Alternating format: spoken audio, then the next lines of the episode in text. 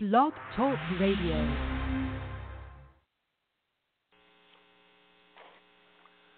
Well, welcome everyone to this edition of Crime and Science Radio. We have a wonderful guest here uh, today, Dr. Mary Ellen O'Toole. Uh, the title of the show is Dangerous Instincts, an inter- interview with senior FBI profiler, retired Mary Ellen O'Toole, PhD.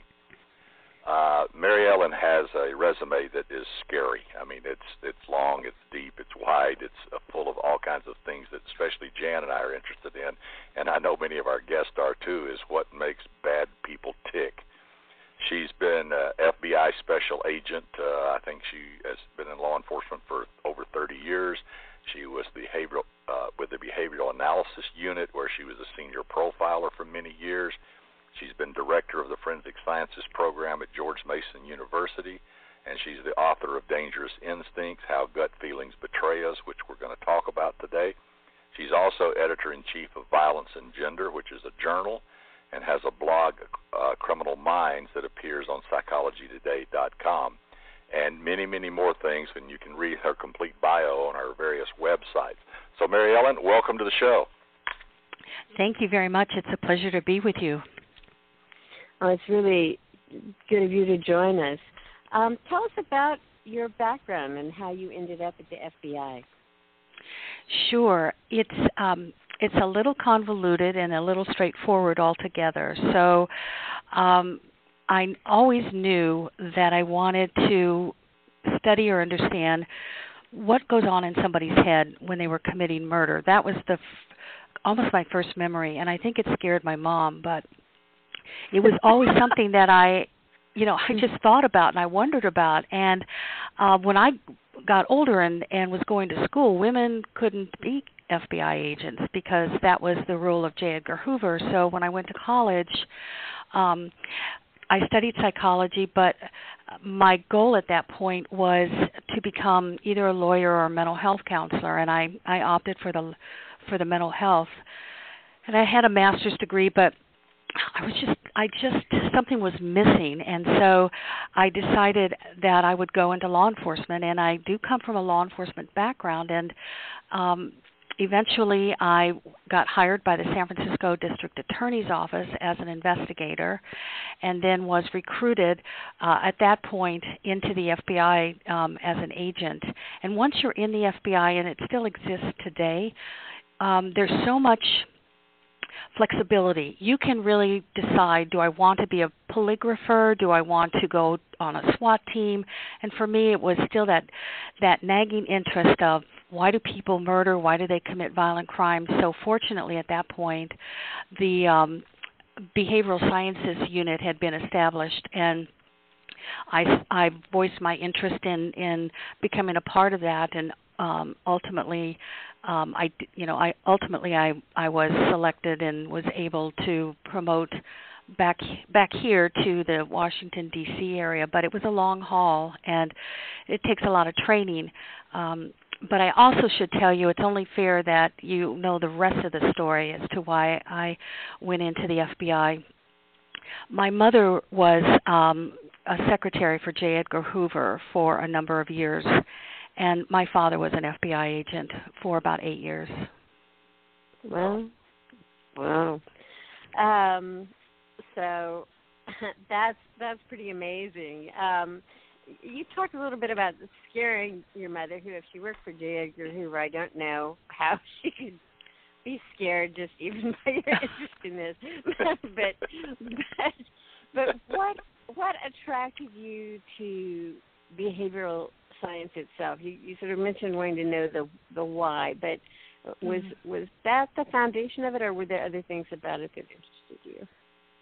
Well, that was certainly the foundation, but I I chose to get my my bachelor's degree in psychology because again, this interest in understanding people and their motives, but not everyday people, although we certainly learned a lot about that in the FBI. But I'm also always interested in the abnormal psychology, um, people that engaged in um, unusual behavior or you know abnormal behavior, but more specifically criminal behavior, because that was that was always something that fascinated me. Now, to be able to tell you that I got that idea off of TV, I really can't. Um, I was scared to death of scary movies. I still cannot stand the dark. It scares me to death. Um, so I can't really attribute it to something specifically. It's just that I have a fascination with people, and and I still do to this day. It's it's like I cannot get enough of understanding what makes people tick, and then you put it into a criminal context, and um, you know now uh, now I'm completely um, engrossed in in learning more and studying more. I just love it. Mm. Well, since you decided to to get into that arena of law enforcement, behavioral sciences, what kind of training did you have to go through to to get from point A to point B? Sure. Um, well, initially, I I went through the FBI Academy back at Quantico, and that's about a four month police type academy where they teach you to shoot and um, you take classes and um, uh, defensive tactics. Um, then after and it's very rigorous. Uh, at least it was for me. But after four months, you graduate, and then the FBI sends you to the field office uh, they want you to work in. And for me, they sent me back to San Francisco, and I worked there for a couple of years, and then bounced between the Phoenix FBI office and San Francisco's FBI office. And during that time, I had a caseload. Um, I was assigned to the Violent Crime Squad, in San Francisco. I worked bank robberies and extortions, kidnappings. Um, I worked um, um, cases with the local police department, whatever those might be, um, kind of assisting um, them. So that gives you a lot of experience. Plus, I came from a law enforcement background. I had already been nearly five years with the district attorney's office. So I, with the, all that experience, that really helped me to um, I think move a little bit quicker to towards the um, behavioral sciences program. And at that point every field office in the country had what's called a profile coordinator. Um, it was an extra hat that you wore in addition to your caseload. But as part of that maybe once or twice a year um, you would go back to Quantico and take a, a one or two week long course on profiling or child abduction, on serial murder, on um, product tampering, on you know explosives. And so over a course of about 10 years, I built up that kind of training, um, and then started to teach courses myself.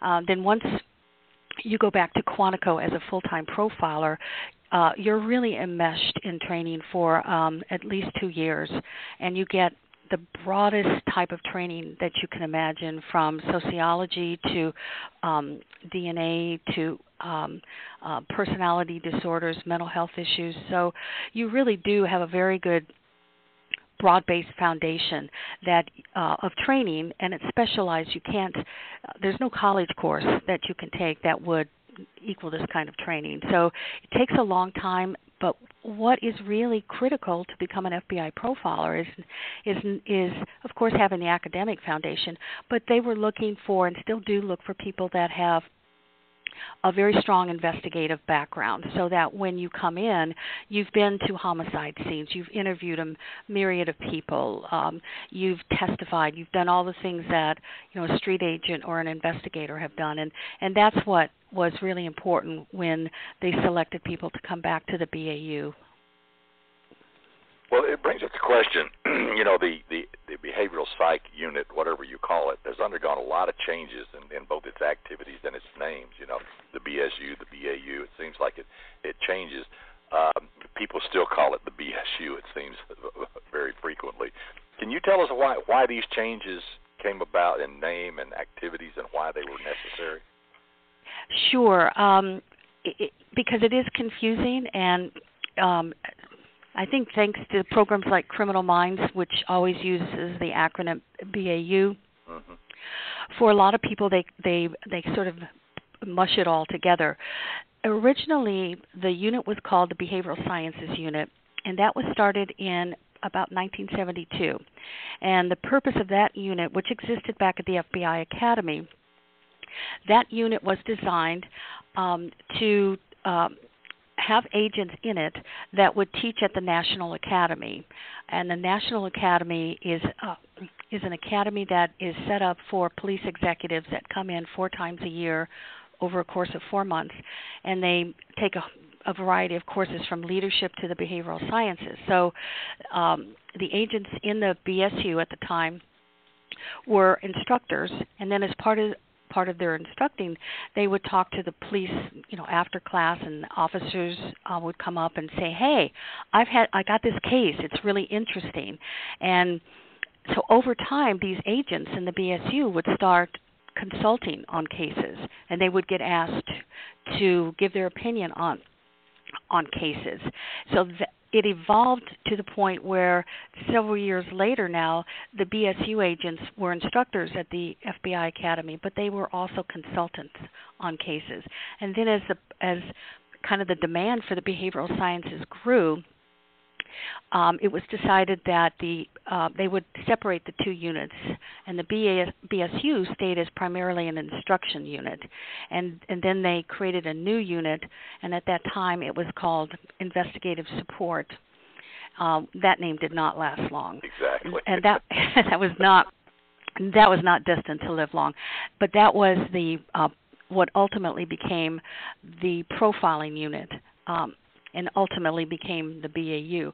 But that was the reason for it. It was really a to kind of cut the the workload in two because it was becoming so demanding. So agents continued to teach.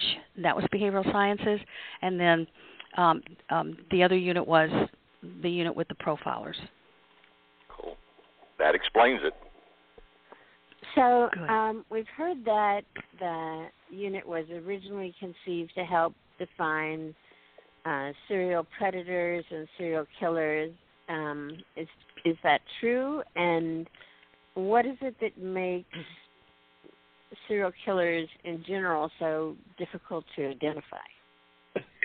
That is true. As as part of the evolution of the BSU, um, some of the original agents um, in the unit, um, Agent Robert um, Ressler and Agent Roy Hazelwood and um, uh, John Douglas, all of whom have written numerous books,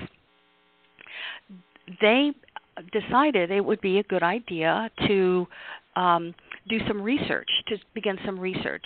And they decided that one of the things they wanted to do was to go into the prisons and interview people that had been convicted of, of murder. And some of these individuals in these prisons were actually convicted of multiple murders or were actually classified as um, serial killers. So, over a course of a number of years, John Douglas and, and Bob Ressler would go in with a you know survey or protocol, and they would ask these murderers questions about how they developed, how they committed the crime, how they thought they got away with it, questions that really become important if you're involved in an investigation. And from that research, they designed um, um, a classification system, and which is somewhat outdated at this point, but it was very good at the time, and it was called the organized disorganized classification system.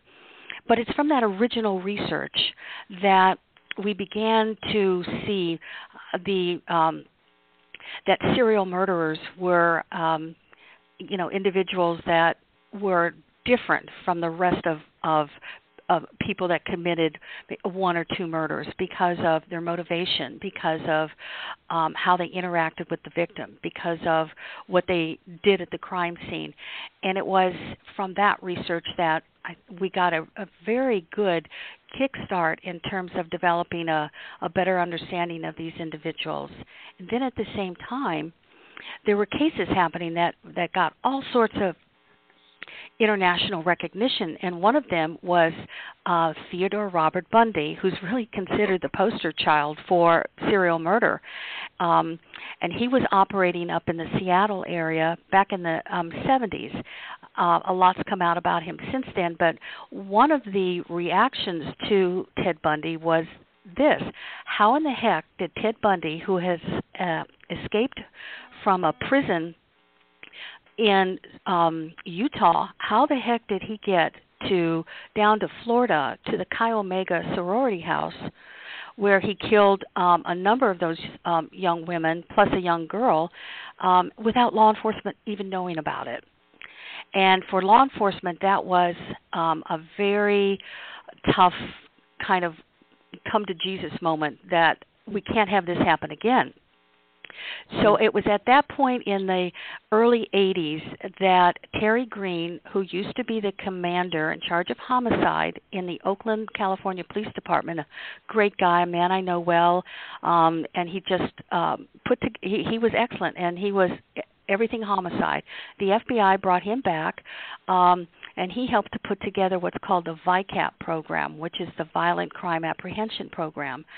And the program is designed to um, accept reports from police agencies throughout the United States on solved originally solved and unsolved homicides and the the computer system would match those cases that look to be connected either by weapon or MO or by by victimology so that we know we would not have a situation again like we had with with Ted Bundy being able to travel across the country and police departments didn't talk to one another. Hmm. Well, Rena, this brings up um, something that I've often wondered about um, because we're told that serial killers are rare. I think in every seminar I've ever taken on the subject by experts, that's been one of the first statements that that got put out there.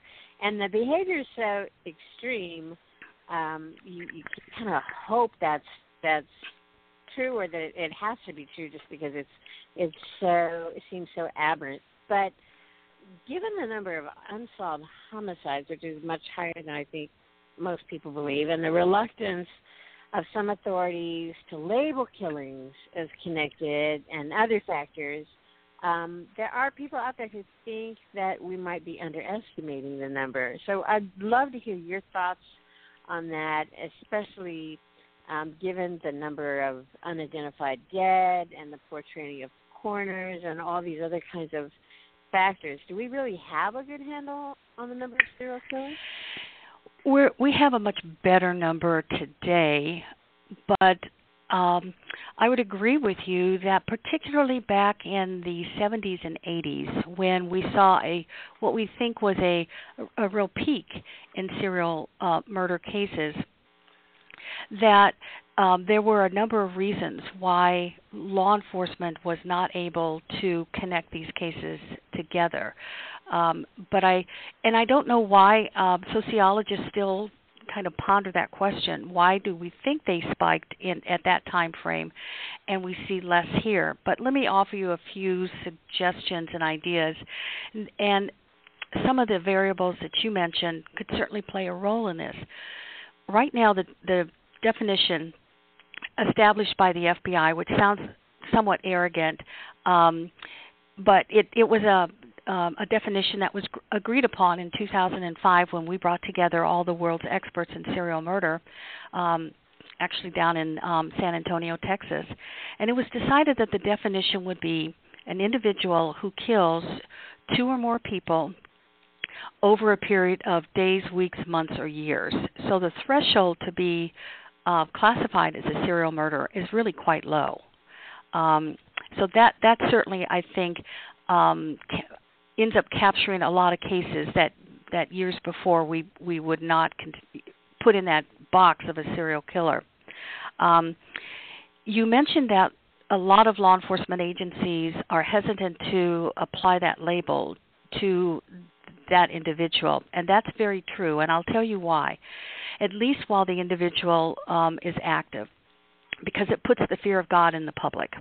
And unless you're really sure, uh, cases, for example, if they're not connected through um, DNA, for example, law enforcement is very hesitant to put that. Um, it's almost like putting a um, you know a, a lighting a fire in your community because it does it just scares people and if you don't have to do it um our recommendation from the FBI was you don't want to do it until you're absolutely sure so there's a great it's a great deal of responsibility for a police chief to do a press conference and say we have a serial killer in our city. So we say to be very careful and be very confident and sh- and certain that that's that that's what you have. And it's too often that we we do find victims um, after they've, for example, particularly after they've been left outside, and their bodies have been so badly decomposed, or perhaps they're skeletonized, it's very difficult to say that this this the body of this person is likely to be part of a series. There's just no way you can say that with any kind of um, um, certainty. Uh, so we we can't include those in a series. We can say we think that they're part of it, but you can never, you just can't say for sure because you you would be exploiting the numbers. Um, so that's why it's it's probably uh, it's been underestimated. But here's the good news: since we have the DNA, and now in in prisons throughout the United States, and I know in California, um, there were lawsuits over this, but now the courts have allowed law enforcement to go into prisons and to go say on death row or other in other units within prison and take DNA samples. And from that, we've been able to decide that Joe Blow, who's on death row, let's say in California, now matches the DNA that was an unknown sample from northern New York for many, many years. So now through DNA were able to match people that um, never even came up on the radar screen back in the 1980s as being um, the serial murderer that was unknown for all of those years. But when you put that label onto somebody um, in law enforcement, we have to be very, very careful that um, that that is absolutely supported by um, by strong uh, forensic evidence, and it really does need to be DNA evidence because the impact on the community is so profound. Great explanation. Uh, that that that's beautiful. I like that because it has been confusing. It used to be three or more people, and and they even talked about motivations and the definitions and all right. of that, and they really flattened it. Um, yeah, it has to be simple, but yet it has to be meaningful. So um, I think that that we we concurred on this definition back in 05. Some people are not happy with it because they right. think the number should be higher, but um, it's workable at this point. It's not perfect, but it's workable. Well, obviously, you know these people aren't well. Uh, these serial predators, but sociopath, psychopath, personality disorder—that's what they've all been called. What's the real difference? or is there one? Okay. Yeah, here's the real deal, and it's a great question. And now you've hit on my passion. Um, again, at this 2005 conference, we talked about what what's ma- what does it um, that sets these individuals apart and what makes them tick. And it was our consensus, and not empirically, but um, it was the general consensus of these international experts that most um, serial killers, serial sexual killers, because you know there are other uh, types of um, serial killers like angels of mercy, um, a hitman, people that run in gangs. They, if they've killed two or more people, they class they're classified as serial killers as well. But in talking about serial sexual killers, those individuals who are motivated by for sexual reasons to to commit murders our consensus was that at 95 to 99 percent of them would um, fall under the category of uh, or meet the criteria of a psychopath. Now, a psychopath is the new term for sociopath. Sociopath is a term that was thrown out in the mental health um, dustbin in 1968. People still use it, and they still, you know, even use it in court, which is which is really a big no-no. But the new term is a psychopath, and the world's expert in what a psychopath is is Dr. Robert Hare from um, from Canada, and he designed over the 40 years of empirical research, which means he studied the brains of these individuals. He developed um, a test. It's called the Psychopathy Checklist, revised, and this checklist is something that we use both in mental health and in law enforcement to assess if an individual has these 20 traits of psychopathy. And psychopathy is a personality disorder. That means it's not a mental illness. The scary part of that definition is this these are people who are not crazy. These are people who know right from wrong. Um, so these are people that, that choose to go out and murder people but by definition, a psychopath is someone that has no remorse for what they do. They have no conscience. They have no empathy. They're very grandiose individuals, but they're glib and charming. Um, I only met one serial murderer who was kind of a, a dud. The rest of them are funny, delightful, great sense of humor, and I promise you that if you met them in a pub or a restaurant or on a train, you would never know what they you know what they did in their secret life. But that's the distinction between sociopath, that's an old term. These are individuals who fall under the definition, we believe, of um, a psychopath, uh, which is a personality disorder, which means they're not crazy, which means they're in touch with reality, uh, but the rules of society just don't apply to them, in their opinion. Wow, that's uh, you know even the great Ann Rule. You mentioned Ted Bundy was fooled by him all those years, and she sat right next to him and knew him well, and and she grew up in law enforcement. So uh, yeah, she they're, did. They're she did, and I and I know Ann, and um, you know, it saddens me so that she's passed away. But exactly. Ann and I became friends, and she told me that she was she sat on the uh, the hotline and and think put this in perspective.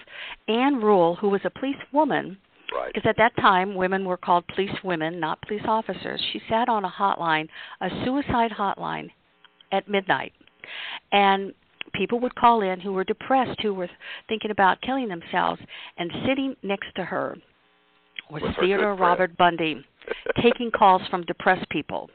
And when you think about that, it's chilling that you're on the phone because you're depressed and maybe contemplating suicide, and what you're doing is actually talking to a serial killer. But what Ann told me was he would walk her to her car after their Yes. shift was over, and he he um she never suspected him but when her daughter was with her if her daughter came to work or was there when she walked her car um or walked to her car she later told me she said I was now in hindsight I I saw that his attention kind of went to the daughter in a way that at the time didn't make her uncomfortable but in hindsight she said I saw something there Wow.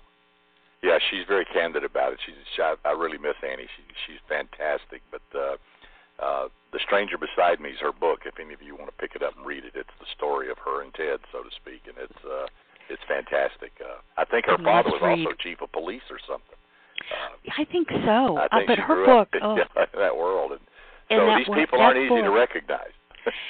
No, and Ann's probably one of the sharpest people I've ever met. Yes. But that book, if you want the hair on the back of your neck to stand up, Yep. that book. But it's a it's a, a it's a must read as far as I'm concerned. All I of her agree. books are. Yeah, they're wonderful. Well, you've worked on many, many famous cases. Do you remember your first high-profile case and what that was about, and how you got your feet wet, so to speak? Well, I would say um, some of my first high profile cases were were more local because I was an agent in um in San Francisco and at the time we had a series of um kidnapped children out of the San Francisco Bay Area. And some of them are not solved to this day. Uh, and they they occurred in the late 80s into the early 90s so uh, those became um regionally they became very high profile. And then we had the Polly Klaas case. And uh, Polly was kidnapped out of her home um I believe it was in 1993 and it took us 3 months to find her and we did um unfortunately Richard Allen Davis who's who's been convicted of her murder and is on death row uh was the person responsible for it and it was um it was a heart heartbreaking case it was um an exhausting case. It was tragic. Um, it, it it was everything, and it happened right right about this time actually, and um, that got a lot of attention nationally because it it had so many unusual features to it, including the um, offender walking right into her home and taking her right in front of two witnesses and walking out. And part of the reason that he was able to do it, he was um, a very interesting person was because when you met him in person I mean he had his issues but um he he he he wouldn't have jumped out at you as as being um this awful monster type person. And what was interesting is that he he was not a registered sex offender in California. He had a prior record uh but his crimes were against adult women. They weren't against um girls as as young as as Polly. So that was I think Polly's case would have been the first one. Uh, you mentioned that, that it had a lot of ramifications and a lot of confusion mm-hmm. to it. What what was what case did you work on that you find the most problematic, the one with the most confusing issues? Well, all of my cases had confusing issues. Um and they were demanding and they were there there were none that were straightforward and the reason that I say that is in the BAU when I started back in in 1995 we got the worst of the worst but we also got the cases that um were described as cases that uh, where the police officers just kind of hit the brick wall and they needed to brainstorm with with somebody that worked these cases every day. So they were just fraught with issues and fraught with problems. So i would certainly say that um all of my cases fall under that that category. But so when i look at the one that had the most problems um I probably would I don't know that I could say the one with the most problems. I think one that had some of the greatest challenges um included the Green River uh murder case up in in Seattle. Um and then there were single cases um there were cases involving, you know, mass murder that they created their own set of um of issues. So it um they all did i mean they all there was none that was easy there were never any what they call what is that term in baseball ground balls there were never any of those mm-hmm. they were line drives okay you could probably exactly, yeah. tell i'm not a big sports person no, no, that's no, ground balls are easy. Line drives will take your head off sometimes. So okay, well that happened too. Right. Thank you. Yeah. exactly. Well, two famous cases that you were involved in were never solved: uh, the Zodiac yeah. uh, and the Monster of Florence. Tell us about yes. each of those and why they've never been solved. Yeah, those are two fascinating cases, aren't they? So, mm-hmm. Zodiac started in 1968 um, out in the Bay San Francisco Bay Area, and the Zodiac um, killer killed until um 1969 but and and there's an interesting um um but at the end of that the murders occurred around in in the northern California suburbs and then there was one murder in San Francisco of a taxi cab driver but those cases at the time were not connected. Uh, law enforcement wasn't connecting them to um, to one another. And again, this was pre VICAP and it was pre DNA, and it was uh, law enforcement just they just weren't speaking to one another. Um, so those murders went on, and then it stopped for a while, but then things kind of turned a little strange, and an individual started to communicate with um, a person um, in the San Francisco Chronicle and started to have a conversation of bragging about being the Zodiac killer. So it took on a whole new sort of persona at that point. Um, that now this person had injected himself back into back into the investigation, and law enforcement was not um, really used to seeing that kind of arrogant, brazen type of behavior. They never solved it, and I think part of the reason that they didn't is is because um, of, of forensic science and where we were at that time, and I also think maybe it was because um, law enforcement did not speak to one another to share information on cases. And these cases would have been behaviorally um, difficult to connect. The ones up in the northern the northern counties those were those would have been behaviorally connected. Um, but the one with the cab driver that that behaviorally at that time that would not have been connected. Now what's kind of interesting about zodiac back in i think it was i was still working at the district attorney's office out of nowhere a letter comes in to the to I believe the the detective or the police chief who had working who had worked the case. And the movie was actually um done on on the detective that worked the case.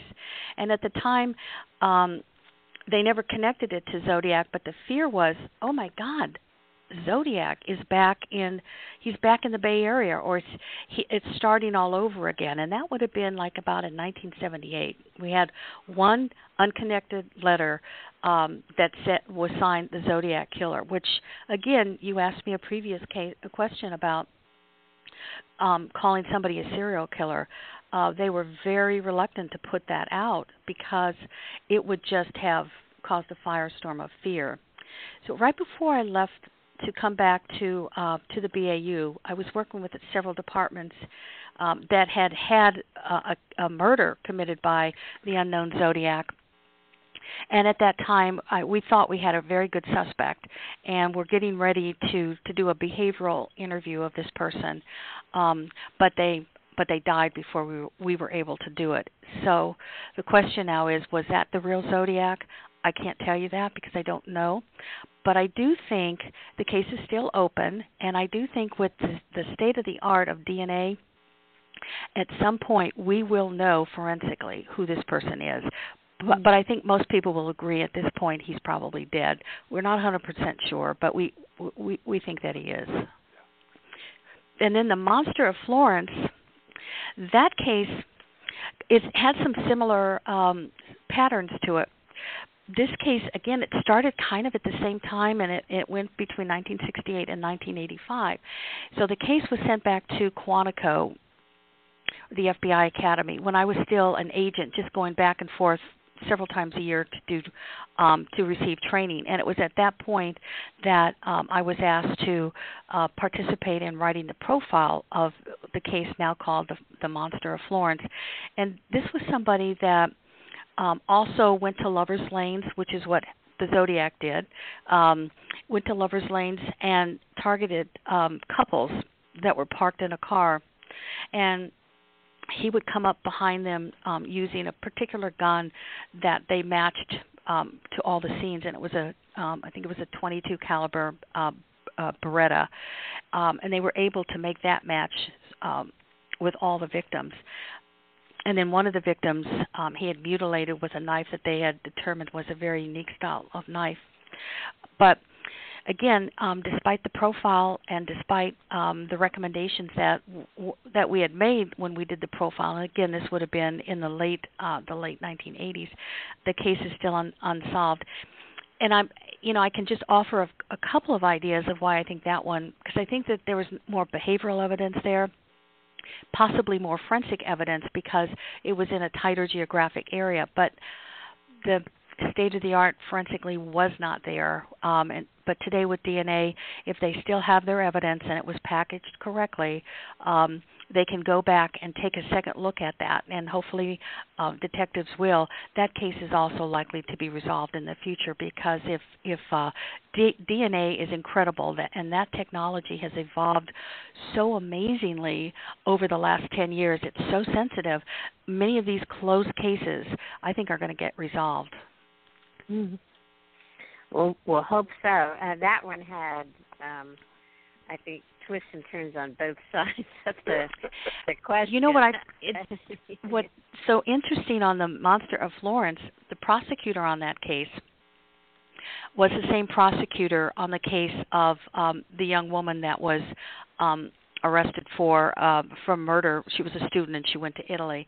And um uh Amanda Knox. Yep. He was the he was the same prosecutor. And when I, I went back and I looked at my file uh, as I watched Amanda Knox Knox's case on television and I I listened and I thought my gosh that it's the same prosecutor. Mm-hmm. Mm-hmm. Doug Preston got caught up in that when he was over there. They arrested him and Spezi his uh the, the Italian investigative reporter and charged them as being a monster of Florence at one time mm. because they were researching knew more than the police. And Doug has a long story about being interrogated by these guys. It's just scary. And uh, he was interrogated for a couple yeah. of hours. Amanda Knox was interrogated for like 11 hours. So you know, and she was a kid. But uh, it's it was stunning. Yeah, it was stunning when the, uh, when he was right. Yeah, that was unbelievable. So that one did have um politics involved in it. Oh, yeah. And that always becomes messy. Yeah. Well, a little earlier you mentioned Gary Ridgway. The people may recognize the name more as, um, as these subricants that get attached in all of these you know higher profile um, cases as the Green River Killer, um, mm-hmm. who you know I think this is one of those um, cases that can teach us many things. So so tell us about um, that case. Well, Gary Ridgway, I, I, I interviewed Gary for over uh, a period of, of weeks, and so spent a lot of time with Gary. Gary started to murder up in the Northwest, um, in the Seattle area, probably starting in the late 1960s. Um, and let me underscore late 1960s. And then he was finally arrested in 2001, and that should be very scary. Right. This individual was in his day in his day job. He came across he we call it he flew under the radar screen because um, he had all the trappings of normalcy in his everyday job. So what, what Gary did was he would frequent an area of Seattle where you had women who were um, offering sex for money, and he was known to law enforcement as as being a John in that area. And at the time, there was quite a task force set up called the Green River Task Force, and the the title of that was based on the fact that there were five bodies initially of of women initially found in the Green River, and they were um, they were recovered and they had a lot of evidence on on those bodies and that ultimately became important but only only years later. Law law enforcement realized that more and more women were going missing from uh, this one particular area of Seattle. Back in um, 1987 as this was going on the detective in charge of this case this is an interesting kind of backstory. He started off his his career as a brand new police officer on the green river case and um, 30 plus years later, he was still assigned to the case. His name is Tom Jensen, an amazing detective. Tom called Gary Ridgway into the police department and basically wanted to give Gary have Gary take a polygraph exam, and Gary did, and um, he didn't he he was either inconclusive or he passed it. So at that point, um, then Tom did something very unusual at the time. It was probably considered a little weird. But he took a buccal swab of the cells from inside of Gary's mouth, which is now what we do when we collect DNA. But this was 1987, when we did when DNA was as a technology was unknown, and Tom stored it correctly, and in 2001 he took that swab and he sent it up to the Washington State lab and he and the sheriff at the time, um, who Dave Reichert, who worked that case from day one to to the time Gary was arrested, who's now Congressman Dave Reichert, they were in their offices together. And the lab report came back, and Tom told me, he said to the lab person, "Do not tell me that the Green River Killer is Gary Leon Ridgway." And they said, "The killer is Gary Leon Ridgway." Because Tom Tom knew that, but here's the issue. At the time, again, the forensic evidence was not there, and we weren't finding the bodies. We knew women were, were missing, but they weren't finding the bodies. So they went out and they arrested Gary at a job where he worked for 30 years. And most people think that serial killers can't hold down a job. He worked there for 30 years at the comp- at his company, and he was married to his wife at the time for um for 18 years. And again, uh, people think that that these are men who who are not in in long-term relationships. So Gary was able to fly under the radar screen for one long period of time before uh before he was identified, but it was because of the dogged work of of um I think Tom Jensen and the task force out there that that this case was ultimately resolved. And it's interesting because in talking to Gary Gary told me at one point, um, and he talked to uh, you know the whole investigative team. So we all have our different stories we can share. But he told me at one point he was kind of getting tired, and he was going to kind of retire from serial murder, and he was going to get a Winnebago, and he was going to drive it across country, you know, with his wife who didn't know anything about what was going on.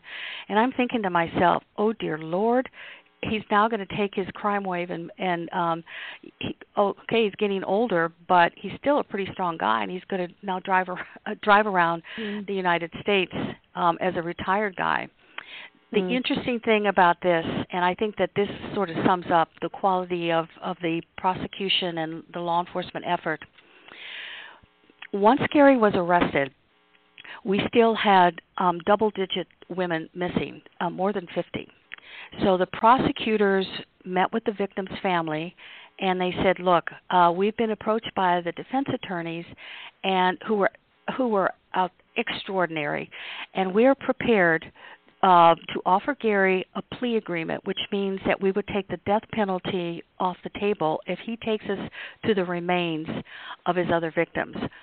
But they gave the families of these women, who were mothers and daughters and aunts and they said but what do you want? We can charge him and we'll get a conviction on the five women uh, whose remains were found in the green river uh, or and we'll get a conviction and we're going to ask for the death penalty. But if you want us to accept this plea agreement which means he can plead to life in prison um, if he takes us to the remains of all of these other women and the family said yes. We want our loved ones home. So a lot of people said that the prosecution made a made a deal with the devil and in reality, the prosecution made a deal with the devil because uh, the families wanted their loved ones home. And and that's the hard reality of these cases. And ultimately Gary uh, pled guilty to 49 homicides in one county one county in um the state of Washington. And that plea agreement is only applicable to one county. So if there did, did Gary ever drive outside of the Seattle area? Of course he did Mm-hmm. So, does he have more victims? Um, I think we all believe that. Of course, he does. Well, as somebody who's been involved a lot with missing persons cases, I can tell you that you you can't underestimate the value of letting those other families know what happened to their loved ones. I mean, isn't that true? That you know that has ripple effects. That and and as you were speaking about this, I I also know a forensic anthropologist who was involved in that case, and I think we we don't often see the effect of not solving these, what it has on investigators who who want so much to to resolve this. It's it's it's hard on people. Um, it, it takes its toll, doesn't it? It it and mm-hmm. certainly the families are our primary concern because it creates what I call generational damage to a family who did nothing wrong, but the damage is generational. But it takes its toll um, mm-hmm. on a detective, um, a probation officer, you name it, anybody that's worked these cases, because they'll work to, till their to, to, to their death to solve mm-hmm. it. Sometimes they can't. Mm-hmm. And I think I read mm-hmm. that if if they were to find another case that they could connect Gary to, that it would negate his plea bargain. Because I think part of the deal was he had to confess to everything he had done. And only uh, in only in only in King County. But okay. you are right okay. because if let's say they they find um remains of someone in Spokane right. or um you know anywhere in between. And they can link that victim to Gary. The prosecutor in Spokane County can file murder charges and attach the death sentence to that right. um, to that murder. So you are 100% right on that. Well, let's keep our fingers crossed. well, you know there are more victims but, out there, and yeah. that's the yeah, like like you were saying, that's our priority is is to um, you never give a family closure. That the c word closure is not applicable um, in any crimes of violence, um, as you both know, um, because you you can't families never get closure, but what they want is to understand and to know what happened, and and and that's I think that's what they tried to do here. Yeah, well, I and and also just sometimes being able to to bury the remains of a loved one. I think it, people because in our families we expect to be able to do that. We don't think about what happens to people who can't do that. Oh, um, and I know. and even if they may assume at on one level that that person is dead, there's hope can be kind of cruel, you know, in its in in oh, making people think, really? well, I don't know, I don't know, you know. So right, um, you're exactly right. Yeah, yeah. Well, and these aren't the only kinds of of cases though that get involved. So to kind of switch gears a little, you've also consulted on school shootings and mass uh, shootings. So what makes those cases um, compelling, and what kind of person does that? That's kind of a, a different individual, right? It it is. It it really is a very different um, uh, motivation, a different personality, oftentimes. And I will tell you this: the the first time that we um, began to see this kind of a phenomenon happening would have been in the mid to late 80s. Now, yes, we had a few cases that predated that time, but and I know this because I did the FBI's research on um, mass school mass shootings at the time. But when you go back in history to take a look at what the heck is going on here, we've got young males going into schools and shooting, not for robbery or sh- over a girlfriend or boyfriend. They're going into schools and killing teachers and other students without any kind of an apparent motive. You really had to go back to um, Charles Whitman at the University of Texas. We've just had the 50th year anniversary. Who, in 1966, he went to the top of the tower, and he, over a period of 90 minutes, Charles Whitman shot and killed people he did not know, killing in excess of, I think it was, um, what was it about? He injured and killed over 30 some people. Yeah, I think he um, killed 14, 15, 16, somewhere in that. Yeah. Yeah. yeah. It was terrible, and we never saw. We didn't see carnage like that at the time. Um, and people didn't understand it and at the time and we still have to live with this although um I've had the chance to study that case with the police who actually went to the top of that tower and actually shot and killed Whitman um we we said at the time and that it was the brain tumor that caused him to to engage in this predatory instrumental violence and I think we're still doing it today. We still try to make excuses um, in a medical sense for why people act out in a violent in a violent way. So jump ahead now into the 80s and, and into the 90s. Um, I started the research project. I actually opened it up in, in about 1995 and started to take a look at all these cases that involved young males going into these schools and, and shooting people. And then um, I was sort of taking my, my time because I had to work cases. Then all of a sudden we had Columbine. And Columbine shook everybody to its core because of the level of sadistic violence um, and multiple weapons, and it was so cold blooded and so predatory.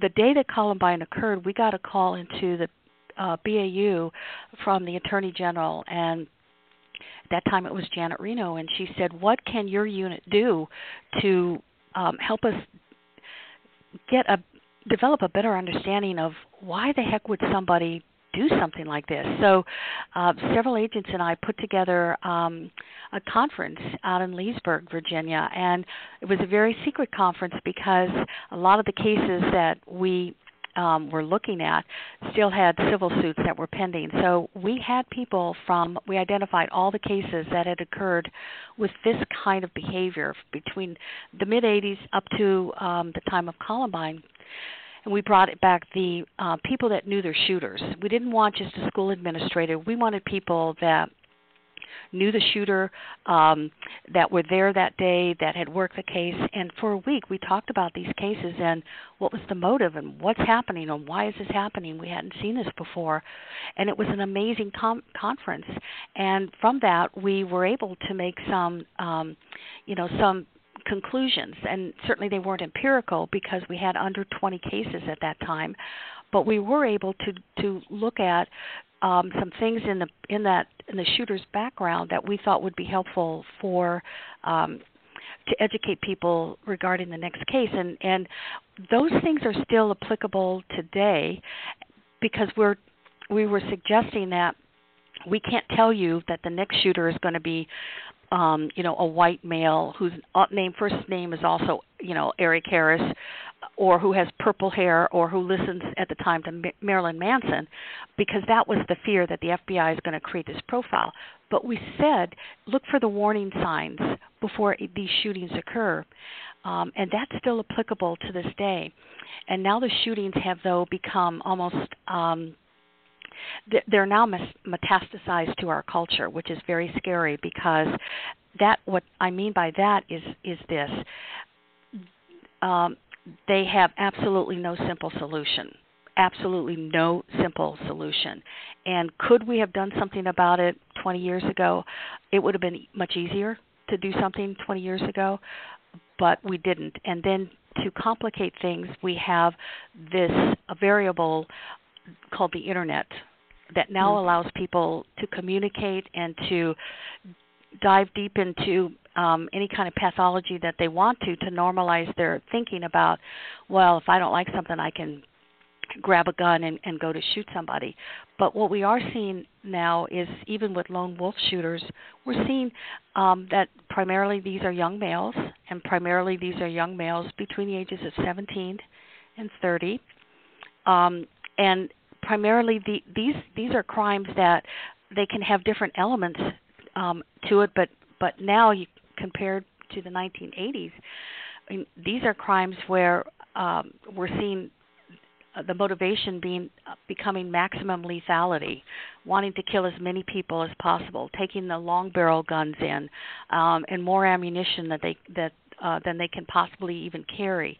Um, and so I'm seeing the motivations change from what I saw in the 80s to now becoming um, more the Columbine style. And to me, this is very frightening because the shooters today were born into this culture. Eric Harris and Dylan Klebold, the shooters at Columbine, they weren't born into this culture. They grew up on House on the Prairie TV programs. That's not the case now. So we now have a huge problem. Well, they created this culture basically. Those two clowns. It's a yeah. It's a it's a culture of violence though and violence in everything. It's violence in music and games and movies and um everything you video games. It's violence in everything. And at the conference in 1999, the one thing we talked about was violent videos and and those weren't even really a big deal at the time. The hell, the internet wasn't a big deal at the time, right.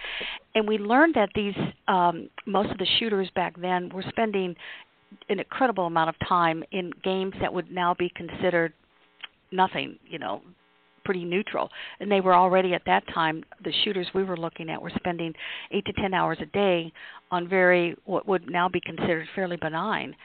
So it, now things have advanced and things have have gotten young people are now even more influenced um by, you know, by all of these things that are that are contributing to the ideation and the fantasy and now it it really has morphed into something far more um, difficult to manage well we've got a couple of minutes left and i want you to tell us a little bit about your book dangerous instincts and uh, the journal violence and gender Just what are, what are what are readers and listeners need to know about that? Well i'll start with the book um, and i wrote the book to give back to the public because I I feel like I had had such a great opportunity to work for the FBI, the greatest law enforcement agency I think in the world, and I thought, how can I give back to people? And this book, in this book, I talk about um, how to really how to understand violence, how to read people, um, how to read situations, and not every situation, but um, if you're going to bring somebody into your comfort zone or you're deciding whether or not to make a major decision in your life, how do you do that and not make yourself vulnerable to being um, exploited or um, taken advantage of.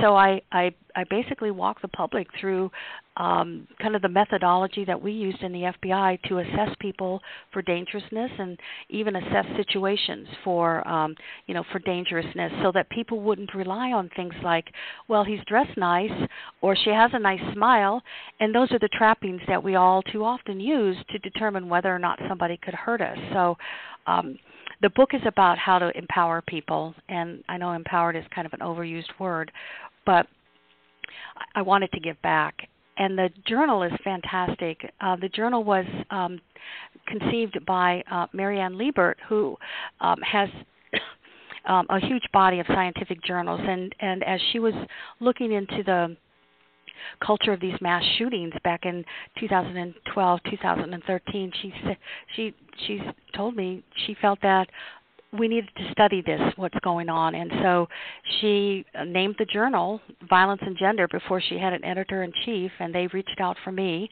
Um, and one of the premises was that why is it that these young males seem to be inordin- inordinately in, involved in these kinds of crimes? What is it that causes this behavior but particularly in young males?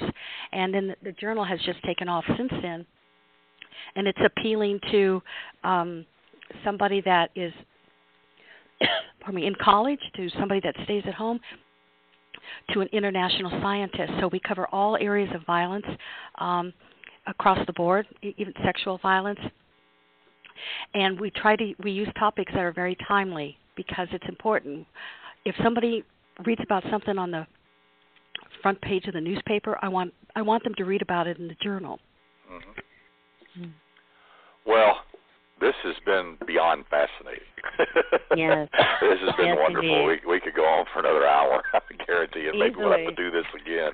Oh, thank um, you. Would love I appreciate to. it. But thank you so so much. And as our readers know, there'll be links to other reading and to Mary Ellen sites and books and blogs and all that stuff on, on our various websites. So be sure and do that. And Mary Ellen, thank you so much for a wonderful hour of discussion.